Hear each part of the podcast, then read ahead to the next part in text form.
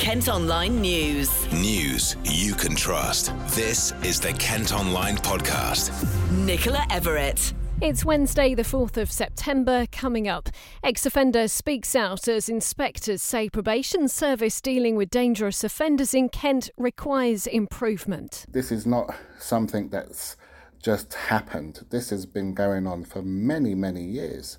When I was in prison and released many times on on parole. Other prisoners were in the same boat and they just reoffended. Protesters fear drivers are putting children's lives at risk. The risk is it's very narrow up there. They're going far too fast. You know, someone could quite easily die. Well, we don't want that. Gills lose out in cup opener. We made enough chances and got enough good areas, enough possession They've won a couple of games, but hey, listen, I'm, I'm not going to worry about it. Kent Online News. Well, the top story today is all about the probation service, which manages the most dangerous offenders in Kent. As a report today says, it requires improvement. Inspectors have found, on average, officers were managing more than 42 cases each in the county and surrounding region. That was the highest number in the country. Well, more than half of staff who deal with over 16,000 offenders say they felt their workload was unmanageable. I've been chatting with former offender Lennox Rogers, who was in and out of prison for more than two decades. He now works for the Refocus charity in Dartford, which tries to stop the cycle of reoffending. He told me about his experience of the probation service. There has been a lot of failings with probation for many years. Um, certainly, when I was um, a criminal, um, it was just tick box when you were released on parole. Um, you had to go to probation office, and they would just sign you off, you know, to say that you've attended. And um, I think um, some of the problem is um, because they have, um, you know, been having failings for many years. It's about time now that they start collaborating and working with other services. So they need to work with services on the ground like Refocus, um, who Refocus works in a prison, and we work with young people in the prison and support them when they come out. I've got people on my books that are as far away as Southampton, and um, we need like housing, um, housing organisations to work. And I think um, because I went to a, a conference, a, a ex offenders conference with the police and the police were saying that faith groups like the churches um, have been very key because what they've done, um, they've met the prisoners at the gate and they've taken them under their wing. They've um, supported them, sometimes given them accommodation, and they have helped them rehabilitate into society, and that worked well. But what could happen if the probation service was to collaborate with services like ours and the churches and housing associations? Um, we could information share so that um, everyone knows what's happening with that either young person or adult um, that we're trying to help.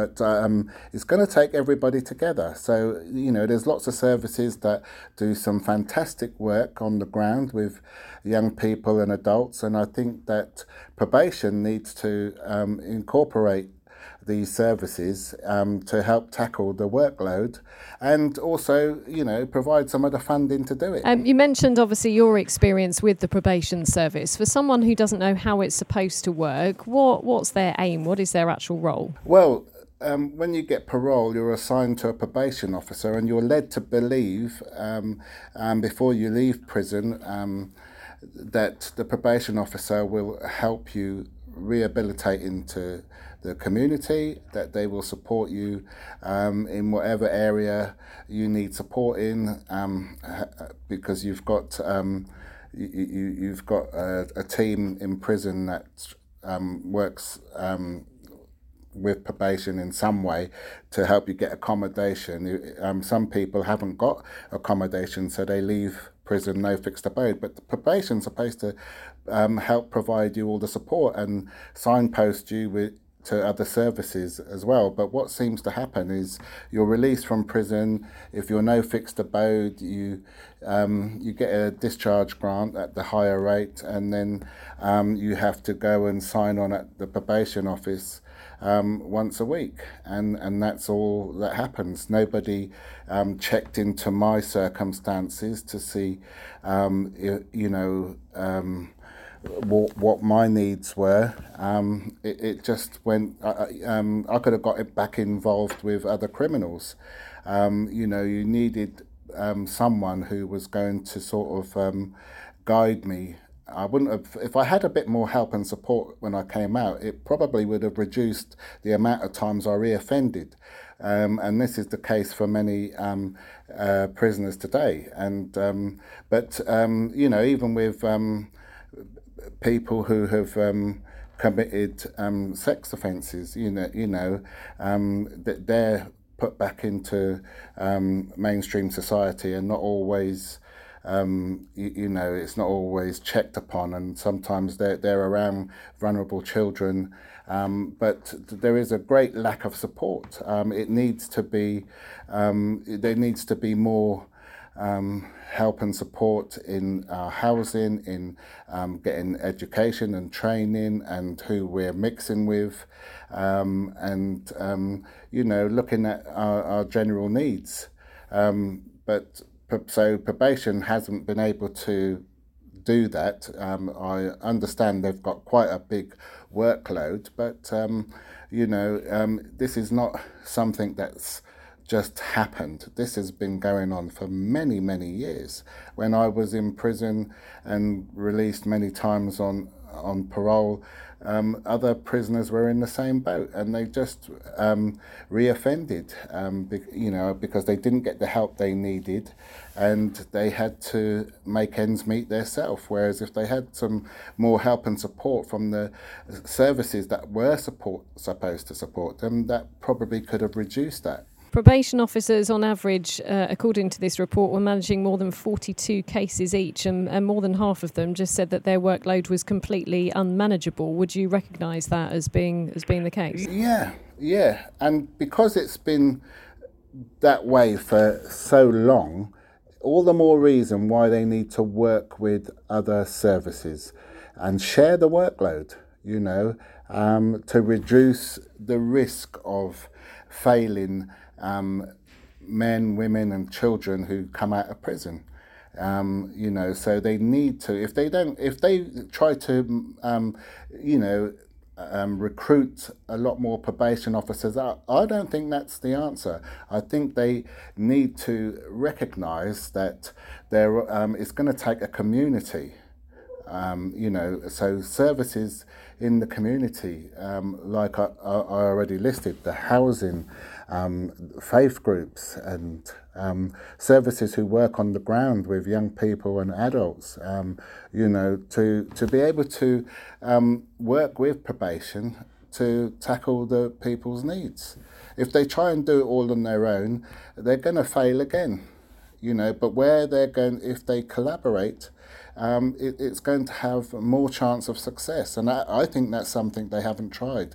You know, I mean, um, I, I was struggling working with some of the um, children coming out of prison um, because um, they wanted the support, and um, sometimes probation wasn't willing to, um, you know, work with us in helping that young person. So um, we've had to, as a charity, you, you know foot our own bills in travelling different parts of the country to, um, you know, go all out and help these kids who have come out of prison who need to uh, need help and support. Otherwise, they'll just reoffend. And thankfully, we've had some successes with the young people that have come out, you, you know. But if we had some support from probation, um, they would have okayed. We've had to sort of like go through um, their parents because the kids, you, you, know, we've worked with them inside. We do a program called Doing Time Outside, and I say to them, right now you've learnt to do a bit of time inside. we'll show you how to do time outside, and we support them um, and contact people for them, help them get into education and training, help them have things to do so that they don't get too bored um, and they can work towards something and, and get the support that they need. You know, and we, we, we signpost them with um, other people who, you know, will take care of them while they're working with them as well. Um, you, you know, but we need, um, everyone needs to be on the same page with this. Otherwise, um, you know, you're going to have more failings. Kent Online reports. A teenager's appeared in court accused of murdering a man who was stabbed in Maidstone. 21 year old Andre Bent died following a disturbance in the High Street 10 days ago. The 16 year old, we're not allowed to name, is also accused of attempting to murder three other men. He's been remanded in custody until later this month when he's due to enter a plea. Jobs in Kent could be at risk after the company that runs Frankie and Benny's and Chiquito restaurants announced plans to close many of its venues. The restaurant group has revealed an £88 million loss for the first half of this year. It currently has sites in Broadstairs, Strood, and Ashford. Now, dozens of protesters have taken to the streets of a Kent village because they're so worried drivers are putting the safety of children at risk. People living in Wouldham say they've experienced a big increase in traffic since a crossing was built over the River Medway back in 2016. It was made so motorists could access the Peters Village development, but it's understood it's being used by those travelling between the Medway towns and the M20. Graham Gosden from the area has been chatting to Joe. Well, they managed to open the Hall Road, which is a nice new bridge, and it's become a rat run from Rochester through to the M20. We suffer speeding overnight and traffic jams regularly between about half seven, eight o'clock in the morning. It, as you can see, like as we can see now, it's, it's early, seven o'clock, but there's still a lot of traffic building, a lot of traffic building up down there, and it's Yeah. having a bit of a bottleneck. You This- guys have to deal with this all the time. How hard is that as a resident? It, it is depressing. There are people moving, you know, people suffering from stress. It is not nice sometimes. It's a beautiful village, 22 hours of the day. That's the problem, isn't it, I suppose, as well. What, tell me a little bit about, um, you know, the dangers of this as well, because it's not, it is, it is dangerous. People driving through here quite quickly. You guys are worried about risks of, of, of, something happening, something know, terrible happening. Well, as you can see here today, there's there's, there's parents and young children uh, on their way to school this morning. Um, we lose. Well, I'm, I'm not a cat lover, but we lose we lose cats by the hundreds. There's like 30 being killed in the last six weeks. That's not a joke um, for for people that are that you know like them. Um, we're worried for our kids and our grandchildren. What's the worst that could happen? And is it, is it something that could, or is it something that It's not something you want to say, is it? But I, I think we're waiting for some bad news uh, rather than trying to prevent it. And that's what we're here today. We're trying to prevent it. for people who don't live in Wouldham who won't know what's going on, could you could you explain what, what, what the risks are? What you know what could happen? Well, the, the risk is it's very narrow up there. They're, they're going far too fast. You know, someone could quite easily die. You know, uh, we don't want that. And that's why the village is, is here this morning and again Friday afternoon, trying to highlight the dangers. And all we want is safety for this village and a decent solution. What is that solution? Do you think? Because obviously, KCC have said that, that a, a, a, what they've given you a t- potential solution of stopping parking down to stop the bottlenecks. Yeah, Is that a good idea? Yeah, and what that does, it just speeds it up even more. Brilliant. no, not really. Um, we, just don't want the traffic going through the village. Uh, where we've looked at how to control it and we don't think they're feasible. So, our solution: close Hall Road, just like it was originally. That way, they can use the roads which have been built for the purpose. An early warning if you're planning on driving on the M20 this weekend, part of it's going to be closed, so a bridge can be demolished. It'll be shut coastbound between junctions 9 for Ashford and 11 for Hythe, and then London bound between 11 and 10 from 10 on Friday night. The Highfield Lane Bridge needs to come down as part of work to build a new junction 10A. The motorway should reopen on Monday morning. And it's understood filming for an upcoming film starring Benedict Cumberbatch has been delayed due to traffic Travellers in Deal. Producers who've hired Coast House in Walmer had planned to start shooting there on Sunday, but caravans parked nearby stopping them. The group have since moved on. Kent Online Sport. Football and Gillingham have lost their opening EFL Trophy Group game against Colchester United. The Gills were beaten 3 2 at Priestfield last night. But speaking to us after the match, manager Steve Evans says they did enough to win it. I think they've had four efforts on goal, haven't they? I think defensively we've helped them a little bit get their goals. We've had to work for ours, so that's disappointing. But the, the plus side is a number of players get minutes on the pitch that was that was needed, and it tells us a little bit more about one or two that we that we need to know. Yeah, he does. And Mika's a good player. We know that. We're still chasing him up. We we fitness in minutes. The games against Brighton that we played midweek and this one tonight will bring him forward substantially. You know, and his goal was uh, is what Mika's all about, and his strength and his hold up play. We just didn't have one or two around him that should be a little bit better. Yeah, he could have done better with all the goals. I think we know that. Um, but Joe's a young boy, just turned 17 years of age. You know, he's probably the youngest player in the competition tonight, unless it's at Bolton. You know, but he'll learn from that. You know, he has to learn from it because it, it needs to be a lot better. And his standards are much better, so we're, we're not looking at Joe. We can help him a little bit in front of that as well. Yeah, listen, they, they take the chance as well, don't they? The first one is first one's a mistake, it's a gift, is We get in the goal, we get level. We should turn two or three one up. You know, we talk about Mika Mandron, but he misses a couple of good chances to, to put us in front before half time. It doesn't happen. You know, they get the second goal, which I think is is poor defensively. We we stand off them and we let them a free strike into the far corner, but perhaps we should do better as well and the, the third goal we've gave the ball away in a, in a counter attack very cheaply. So that's that's you can break their goals down to that. But we made enough chances and got enough good areas, and enough possession tonight to to have won a couple of games. But hey, listen, I'm I'm not going to worry about it. Well, we're trying. I was I was meeting players today, as you know. We'll try again tomorrow. Um, we're really trying, but we're only going to bring them in if they benefit the group. We know the standards of what's within the group. We see it tonight.